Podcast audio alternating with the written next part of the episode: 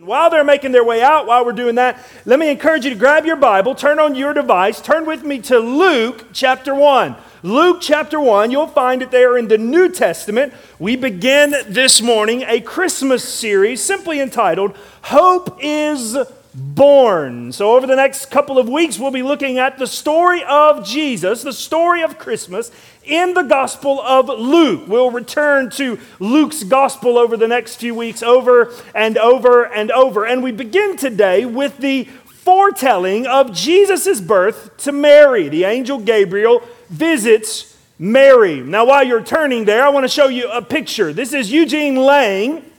And Eugene Lang was a very wealthy, successful man who came out of Harlem. He went to a small elementary school in Harlem way back in the day. And he was invited, because of his success, to come back to his school in 1986 and speak to the graduating sixth grade class of this small Harlem elementary school. Unfortunately, by the time he comes back to speak to the class, the elementary school is not known for success. The neighborhood is riddled with crime. The dropout rate is high. The unwed mother rate is off the charts. The success of children out of the school is pretty poor. In fact, not many would even graduate, and many would be incarcerated before their 12th grade year. So he goes to speak to this sixth grade class expecting to give them the same speech that anybody would give you know, chase your dreams, do your best, the world is at your fingertips. But he said, as he looked out over the crowd, he realized that most of what he was going to say would not come true. Because he realized that the children in that sixth grade class had no hope.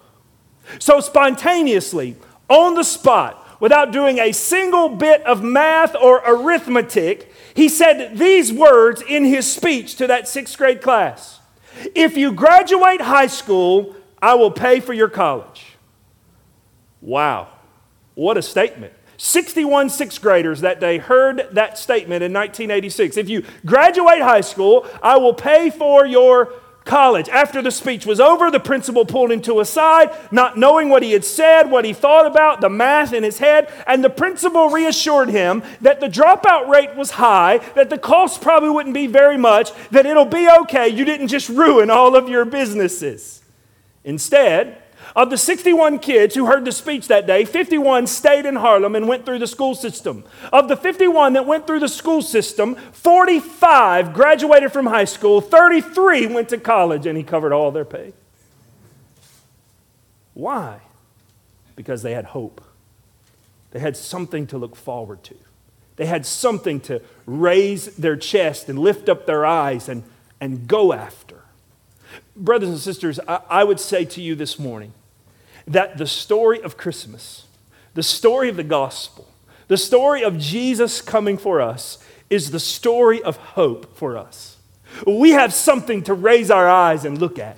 We have something to organize our life around and our eternity for. We have something that will lift us in the dark days, hold us in the hard days, and pull us through when we're not sure where we're going. We have hope. And it's not hope that's just looking for a college graduation, it's hope that is sure of an eternal future. It is hope. The Christmas story is hope. And hope changes everything. One theologian said, Hope is faith standing on its tiptoes. It is looking and leaning into the promises of God, knowing they are sure. And we should state very clearly that the definition of hope in the world and the definition of hope in the church are two different things. A hope in the world is a wish, a prayer. I hope I roll sevens at the table.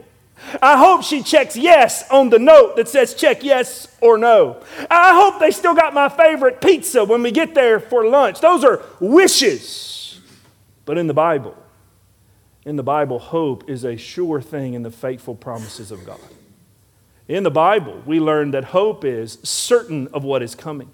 We don't hope with our fingers crossed and a rabbit's foot in our pocket, guessing that God will one day make it all right. We know for sure because our faithful God has promised, and every time He has delivered. And so we hope for sure.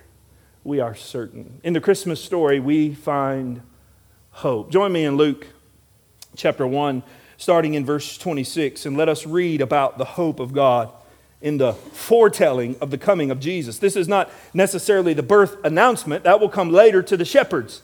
This is the birth conception announcement that the Savior is coming, that pregnancy will take place, if you will. Look with me at verse 30, 26, excuse me, Luke chapter 1, verse 26. In the sixth month, the angel Gabriel was sent from God to the city of Galilee named Nazareth to a virgin betrothed to a man whose name was Joseph of the house of David. And the virgin's name was Mary. And he came to her and he said, Greetings, O favored one, the Lord is with you. But she was greatly troubled at the saying and tried to discern what sort of greeting this might be. And the angel said to her, Do not be afraid, Mary, for you have found favor with God.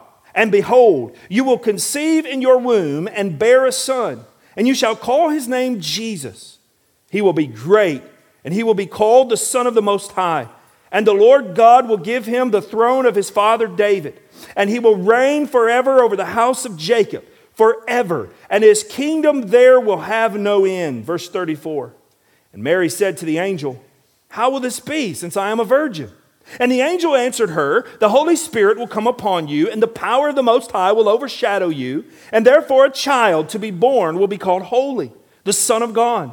And behold, your relative Elizabeth, in her old age, has also conceived a son, and this is the sixth month with her who was called barren. Verse 37 For nothing will be impossible with God.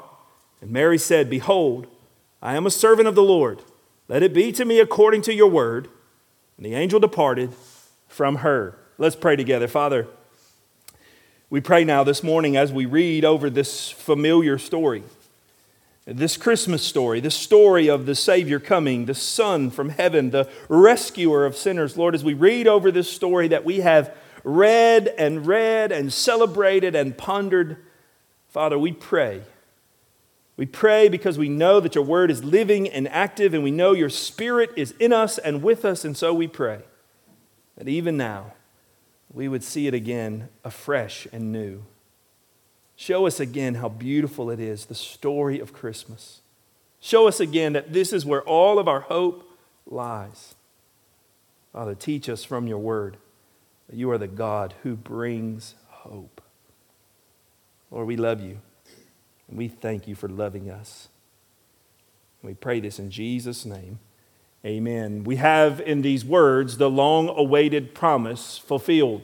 All of the promises of God throughout history, all of the Old Testament, all of the movements of God are culminating to this point where the Son of God will burst forth into this world. It is the time in which Jesus will come. And so we have in this foretelling of the birth the very summary of all of the history of mankind up until this point. That God has been moving and working in order to send this promised Savior. And so we have in this story the announcement. But, but what's interesting about this announcement is that I believe we can read it and we can see in the announcement to Mary that she will conceive. I believe we can see very clearly the good news, the gospel of Christ. I believe we can see even in the way in which God chooses to bring his son into the world, we see the gospel. We see hope for everyone. The very story that we just read is dripping with hope. It is filled with hope for you and for me. And so this morning, I want to show you how this text brings hope for all, that everyone is included in the hope that the angel brings to Mary. In fact, I want to give it to you in three categories this morning. First, I want you to see in this announcement the hope for the stranger the hope for the stranger. By stranger, I mean one who's outcast, who's not important, who's left aside, the one who doesn't seem significant in the ways of the world, the one that we would not pick as the star of the show. In fact, I would simply say to you that even in the way God chose to bring his son into the world, he is reminding us that he came for the lowly, for the broken, for the outcast for the stranger. Look with me at the text. Let's walk through it together. In verse 26, we read these words In the sixth month. Now, the reason why we read the sixth month, if you were to skip down to verse 36, You'll read these words, and behold, your relative Elizabeth in her old age has also conceived a son and is in the sixth month. So the date there is simply telling us it's been six months in verses, uh, uh, verses 8 through 11 when Zechariah and Elizabeth got told they were going to have John. So he just kind of locates us for it. Six months after Elizabeth is pregnant, now the angel comes to Mary. Now let's continue in verse 26. In the sixth month, the angel Gabriel was sent from God to the city of Galilee named Nazareth to a virgin betrothed to a man whose name was Joseph of the house of David, and the virgin's name was Mary. Now, there is something going on here that we should definitely note. There is a peculiar way in which the Lord brings about this Savior, this messenger from heaven, this rescuer. There is a peculiar way in which God unfolds the Christmas story. The first thing we should understand in this peculiar way is that it is God who started this story. Look with me again at verse uh, 26. In the sixth month, the angel Gabriel was sent from God. Now, brothers and sisters, that's good for us to hear. It is good for us to hear because we need to constantly be reminded that the Christmas story is not about us. The Christmas story is not about us. We are not the centerpiece of the Christmas story. We are not the centerpiece of the story of the Bible. We are not the centerpiece of the work of God. God is in control of this. God is moving on our behalf. God is the one who sent Gabriel to tell Mary. God is the one who sent his son. Brothers and sisters, the beautiful picture of hope in the gospel is this while we were hopeless, God moved for us. While we were without hope, while we could not merit it, we could not earn it, we could not purchase it, we could not even allow ourselves into the presence of God, or He would not allow us into His presence because of sin, God moved. There is so much hope in the Christmas story, but we must start with simply this there is hope in the Christmas story because God loves us. Because God loves us. I'm so thankful that the Christmas story is full of hope and it's not based on me. If it was based on my attitude, my abilities, my sinlessness, my righteousness, my holiness, there wouldn't be much hope in the Christmas story. But because the Christmas story is based on a God who loves us and moves on our behalf, no matter how I feel, no matter what I'm facing, no matter what I've done, there is always hope in the Christmas story because God sent his son. God moved. Now we see that God sent Gabriel. Gabriel is mentioned with us three times in the Bible. You'll find him in the prophet Daniel describing and, and giving education to the visions that they're having. And then you'll see him in the first part of Luke there telling Elizabeth and Zechariah that they will have John. And so every time Daniel comes on the scene, he's bringing the word of the Lord. He's bringing good news. He's bringing promises. He's bringing the divine plan of God unfolding. And so Gabriel is dispatched from heaven and he brings to Mary this message, but I want to know I want you to notice why it's a good message for us. Why even strangers can hear this message, why outcasts can hear this message. Notice where he has to go to deliver this message. Look with me at verse 26. In the sixth month, the angel Gabriel was sent from God to the city of Galilee named Nazareth. Now, I'll let you in on a little secret. If you were to read the Old Testament from cover to cover, from front to back, you'll never find the name Nazareth in the Old Testament. It is not a famous city. It's not mentioned. It's not around. In fact, if you were to pull up a map of Jesus' day, Nazareth is really a dot on the map, a stopping point for those traveling from Jerusalem to the coast. They're going to pass through Nazareth with enough time to make a pit stop, if you will. It's not important, it's not powerful, it's not well known, it's not in Jewish writing. We don't find it much. It doesn't show up till many years later in some Jewish writing. It's not significant in the world of the first century Jewish life. It's not significant to the Roman Empire, it's not significant to the worship of the Jews in the temple. Nazareth is a nowhere hick town in the northern part of Galilee off the fishing pond. Nazareth, if you will, is Selma, Alabama. Just a small spot, just a dot. Not, not real important in the hustle and bustle of today's world. Isn't it interesting? That when God chose to deliver his son, when God chose to bring forth all the promises of the Old Testament, when God chose to bring forth the King of Kings and the Lord of Lords, isn't it interesting that he didn't pick Rome, the political center of the first century? Isn't it interesting that he didn't pick Jerusalem, the religious center of the day? Isn't it interesting that he picked a dot on the map that most people in that day probably couldn't find. Brothers and sisters, let me remind you there are no accidents in the sovereign plan of God. There are no coincidences in the hand of God. I, I believe clearly that God picked this small city and this small girl simply to remind us God is after everybody and anybody, and you're not too low for Him to reach you. You're not too far for Him to find you. In fact, the stranger that would be unknown, the stranger that would be useless to the world around them, will be found in the story of the gospel announcement. That anybody, anywhere, can hear the good news. Think of it this way if we were to uh, have someone powerful enter into our society, we might pick the political juggernaut that is Washington, or the cultural city of LA, or the economic powerhouse of New York. We probably wouldn't say that the King of Kings and the Lord of Lords was going to be born in Orrville. We probably wouldn't say that. But the Lord does. Why? Because he reminds us that he does not look at the way man judges the world. He does not look at what man says is important. God has a plan and he will move his plan, and it reminds us that even the stranger will be accepted into the Lord's plan. That even the outcast can find their way. Now, notice with me verse 27 because the story unfolds with this idea of outcast and stranger even more startling. Not only did he pick an odd city for this to take place, an odd town, but look at verse 27 to a virgin betrothed to a man whose name was Joseph of the house of David, and the virgin's name was Mary. Now you'll notice that we get a little bit of history of Joseph's family. We know that Joseph is in the lineage of David, that he can trace his Jewish roots back to David, which is important to fulfill the prophecy of Scripture, which is important to make sure that all of the plans of God are in line and all of his promises are fulfilled. But did you notice whose family we didn't hear about? Mary's. We don't know anything about Mary's family. We'll learn a little bit later on that she's got a cousin named Elizabeth who's an old maiden that got pregnant because God did a miraculous work. But other than that, we don't know really anything about Mary. We don't know her pedigree. We don't know where she's from. We don't, or we don't know what family she's from. We don't know her education level. We don't know her economic level. We don't know anything about her. This small town girl from a small town village that is seemingly unknown will give birth to the most famous person in all of history. What an interesting detail for the Lord to give us. What an interesting thought for us to ponder that the Lord will choose Mary. Notice what the text says. She's betrothed to be married. That means she's in a legal, binding marriage contract.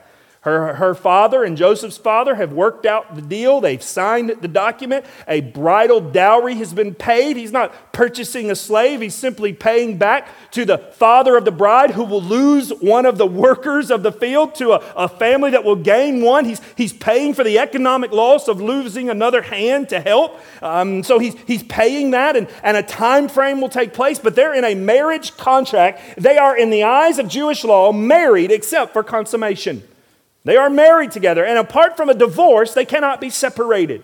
And so they are in the contract of marriage, but the Bible says that Mary was a virgin. That means that she was a young girl of marrying age, that the word virgin literally translate knew not a man.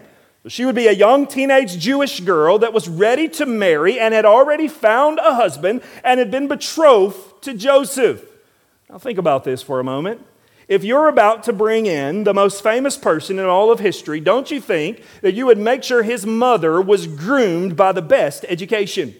Don't you think that they would pick maybe the high priest's daughter to bring the baby into the world or the king or governor's daughter to bring the baby into the world? Was it not Moses that was raised by Pharaoh's daughter? Couldn't we at least get a Pharaoh to raise this great and marvelous child? Wouldn't it be someone who maybe owned a thousand vineyards and cattle on the hill, rich, maybe like Job, in order to bring this baby into the world so it will have everything it needs? No. Jesus is born to a young teenage girl who's going to marry a carpenter in a small town that nobody knows. We don't know nothing about her family. He will not have, if you will, the proverbial silver spoon in his mouth. Can I tell you something? I'm thankful the Lord brought it about that way because it reminds me, I, let's be clear, there's no reason to begrudge those who are born into wealthy homes. There's no reason to begrudge those who pursue education. There's no reason to begrudge those who do wonderful and powerful things and influence society. But because the Lord Jesus chose a small girl from a small village married to a young man who knew one no, it is a reminder to us that the stranger, the outcast, the gospel will reach anyone.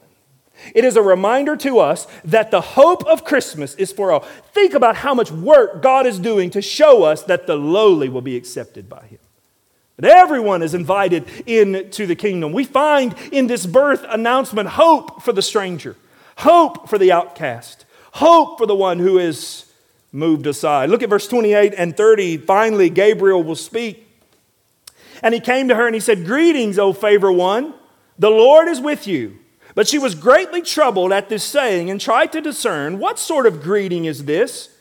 And the angel said to her, Do not be afraid, Mary, for you have found favor with God. Now, the interesting thing here is that Gabriel speaks to her, and Mary doesn't understand why we can all understand why Mary doesn't understand why. Why in the world would an angel from the Lord, from heaven, from the realm of glory, why would the angel who spoke to Daniel show up in my little village, in my little home, just because he wanted to tell me that God favored me? Can I tell you something wonderful about that sentence? Notice what Gabriel says to her Mary, oh favored one. He doesn't call her Mary, he calls her favored one. He changes her name in the conversation. He says, I'm not going to call you Mary. Mary, I'm going to call you favored one. And why does he call her favored one? Look there in the text. Notice what it said. Because the Lord is with you. Listen to me now. Don't miss this. Here's the beautiful hope for the stranger, for the outcast, for the one who's unknown. When the Lord knows you, you are favored. When the Lord knows you, you are blessed. It doesn't matter if you're not from the biggest city or the most powerful family. It doesn't matter if you don't have influence or economics or education. It doesn't matter if the world doesn't listen to you. It doesn't matter if you're not the trendsetter of your big city. What matters is if the Lord knows you. We find hope in this text. Why? Because we are reminded again that while man may look at the outside, God looks at the heart. And God said, Mary, you are favored. Isn't it good? Isn't it good to know that while I may not be real special in the eyes of the world, just a country boy from Randolph, oh, I, I got a couple of degrees, but I couldn't tell you how much they cost or how I got through them. Thankful for good proofreaders that pulled me along the way, but don't have a lot to show, don't have a lot of things to tell the world, don't have a lot of influence in the nations, but here's what I got I got a king that says, I love you, Corey. I got a Savior that says, You are favored. You are my son. You are the one whom I have rescued, and now you belong to me, and I belong to you. Isn't it good to know that there's hope for the stranger in the gospel of Jesus Christ? He tells Mary, Don't be afraid. She's startled. She has no uh, idea what to do here. She realizes, Why are you talking to me? I think you took a wrong turn. You probably were looking for the mayor's house or the governor's house. You, you probably were looking for the, the vineyard owner. You, you, you got the wrong Mary. He says, Don't be afraid. You are favored by God. Psalm 138 6 says, For the Lord is high, but he regards the lowly. What a great truth for us this morning. Secondly, I want you to see as the story unfolds, not only is there hope for the stranger, there's hope for the slave. The Bible tells us very clearly that when we are born, we are born in sin. We are born slaves to sin. Romans 3:23, for all have sinned and fallen short of the glory of God. Every single person is born under the banner of sin, and that sin is described in scripture as slavery, as chains, as shackles. And in fact, he'll go on to say Paul in Romans 6 that that very sin will lead us to death. It will grab us and pull us into the pits of hell for all eternity. That rebellion from God that we are slaves to sin. Paul would tell Titus in the book of Titus, he would describe it this way, discussing his conversion in Titus chapter 3, verse 3. For we ourselves were once foolish, disobedient, led astray, slaves to various passions and pleasures, passing our days in malice and envy, hated by others and hating one another. That's how he described our status in sin. Separated from God, without salvation, we are slaves to sin. But I want you to notice what Gabriel tells Mary about who Jesus will be and what he will do, or who he is and what he will do. Look with me at the text, verse 31. And behold, you will conceive in your womb and bear a son, and you shall call his name Jesus. Jesus, by the way, means Yahweh saves. He will be great and will be called the Son of the Most High. And the Lord God will give to him the throne of his father David, and he will reign forever over the house of Jacob forever. and his kingdom there will be no end. Now, notice how he describes Jesus to Mary. He is going to be a king that sits on a throne, and he will never be dethroned. He will never be overpowered, he will never be overrun. He will never, his, his rule will never be abdicated. He will never give it up. He will never stop reigning. In fact, look, look at the words. It is not that his house will reign forever. It's not that his lineage will reign forever. It's not that his destiny or his dynasty, excuse me, will reign forever. It's not that his name will be passed down. It won't be king the first and king the second and king the third. Notice what it says. It says in verse 33 and he will reign over the house of Jacob forever, and of his kingdom there will be no end. Now, here is what the angel is telling us the angel is telling Mary in this birth announcement there is hope for the one who's enslaved to sin.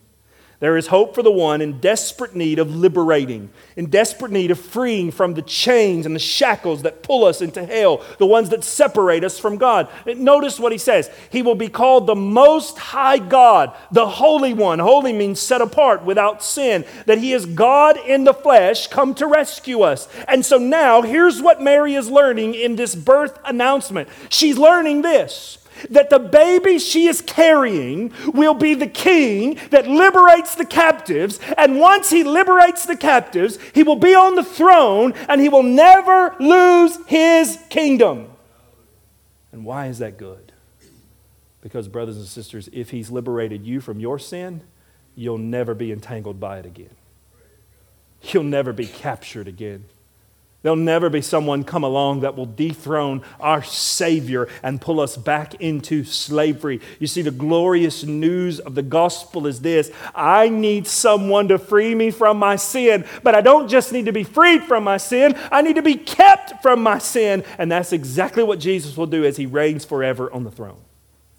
He will hold me for all eternity. We see this promise in Isaiah chapter 9 in the famous Christmas passage of Isaiah.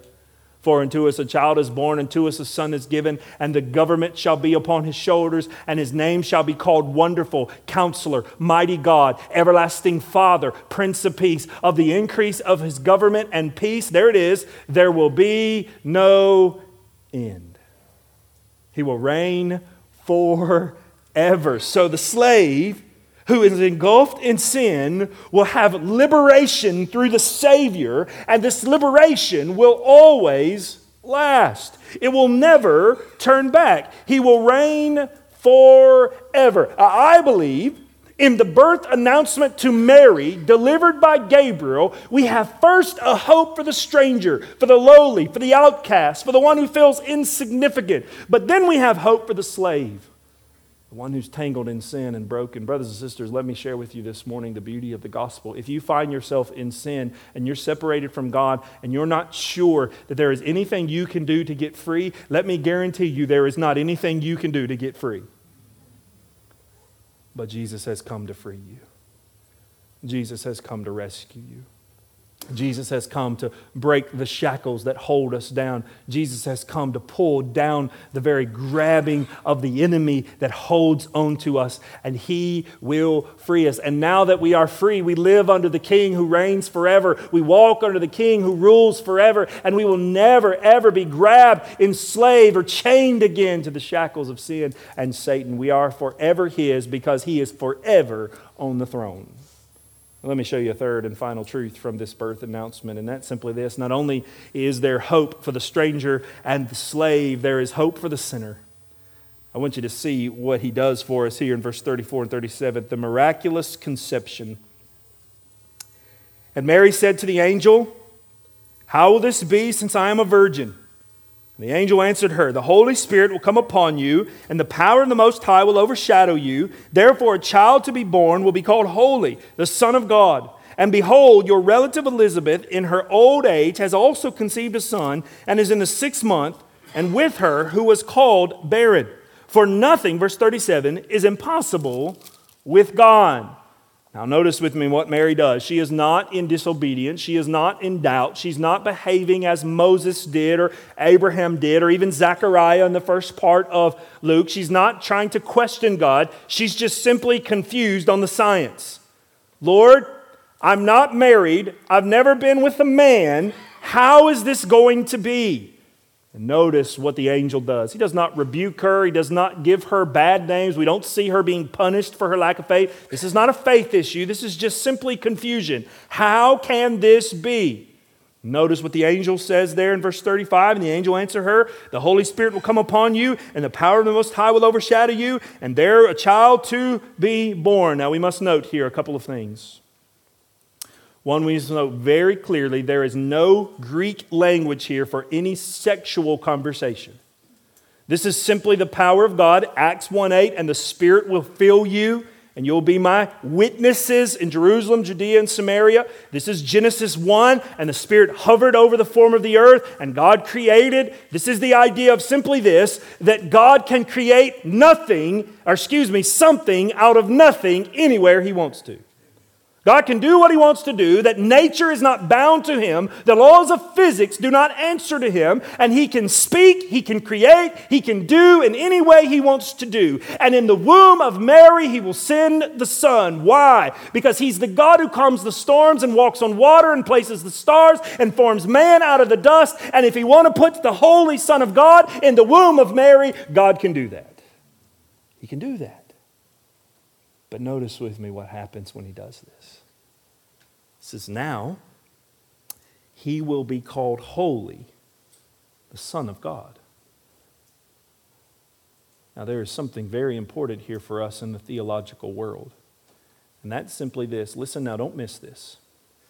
Jesus did not and could not have an earthly father. If he had an earthly father, then the sin seed would have been passed down as it has been passed down since Adam. And therefore, Jesus would not be fully God, but fully man. And being fully man, he would be broken into sin. But because he is fully man and fully God, and God created in the womb of Mary this child sent from heaven, this placement of the Savior, then we know that He is holy. Notice what the text says He will be called holy, the Son of God. Now, brothers and sisters, there has never been anyone else born of a woman that had the title holy. No one ever else came out of a womb and they were set apart and righteous and without sin. It is not possible for anyone to be made holy through man's seed. So we have here this miraculous work of God. But I want to show you one other reason why I think this is so special. Here's why I think it's so special.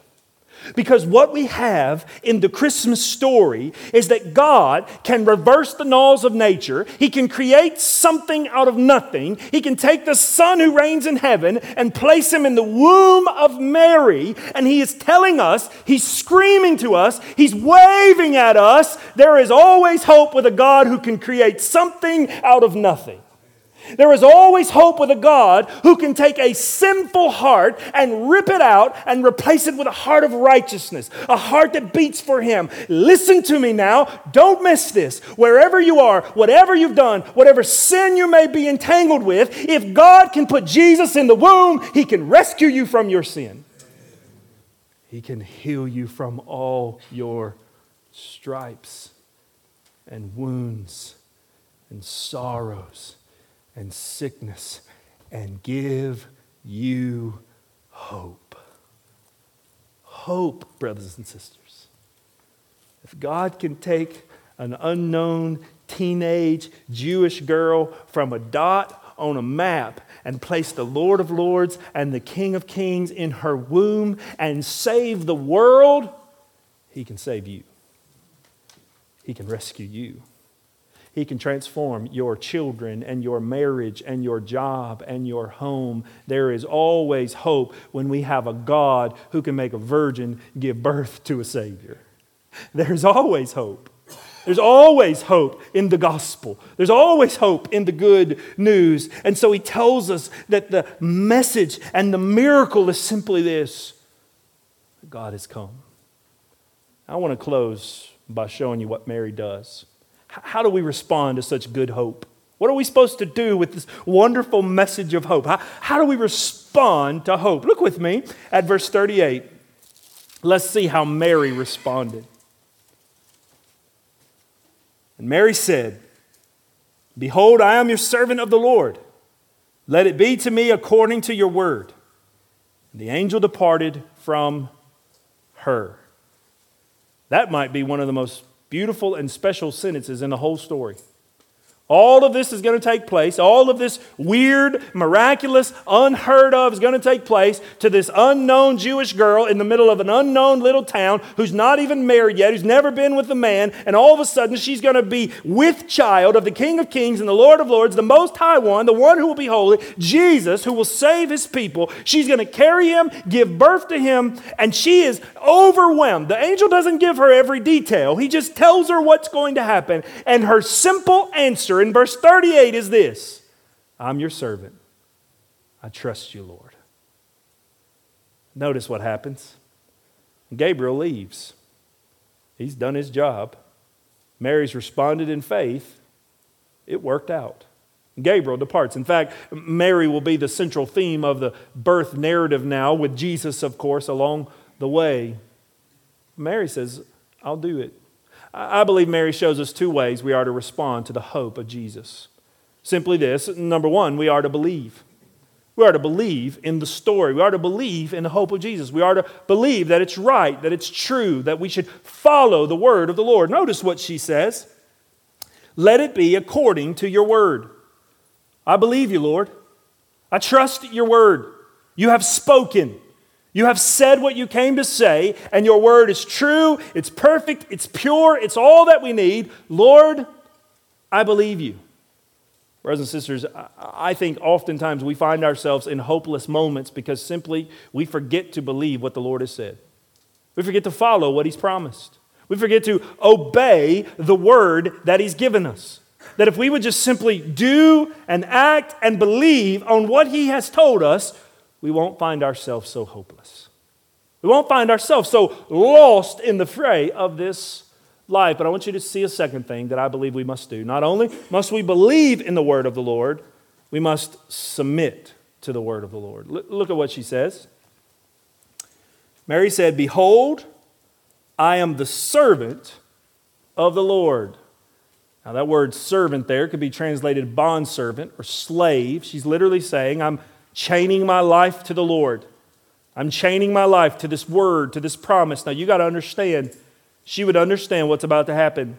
If this story takes place as the angel has told her it will, and she believes that it will, she trusts the angel, she's about to be an unwed pregnant teenager in a small town in Israel.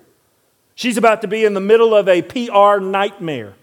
She's about to be in a marriage crisis. She's about to face the ridicule for her family and the shame for her, her religion and her nation. There is a lot about to happen to Mary. And what does she say? Lord, I believe you, and I submit to you. Now, this idea of submission gives us three beautiful thoughts. The first one is this she submits to the Lord. When she says, I am your servant, she's simply saying, Lord, whatever you say, wherever you ask, whatever you call, I'll do it. Not only that, as she's saying, I'm your servant, not only is she so in submission to the Lord, but she's acknowledging that she's part of the Lord's plan. When you and I submit to the Lord, we're acknowledging that He's using us, that we're part of His team, that we get to join in the work of God. But I think there's one more beautiful truth by saying, I'm a servant of God, and I don't want you to miss this. When Mary says, I'm a servant of God, I'm a slave of God, I'm a bondservant of God, you know what she's saying? I'm in the family of God. I'm with God. Now, it's easy for her to say that. She was carrying God's only child. But you know what? That promise is for us too. When we come to Mary's child, when we put all of our life and hope and wants in Jesus alone, when we cast our sins upon Him, when we turn from our wicked ways, then we get to become His servant. We get to obey His word, we get to be a part of His plan, and we get to be in His family.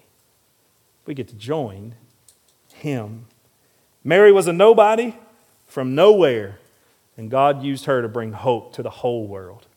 Brothers and sisters, in the gospel, there is always hope. Would you bow your heads with me? Father, I come before you now and I pray.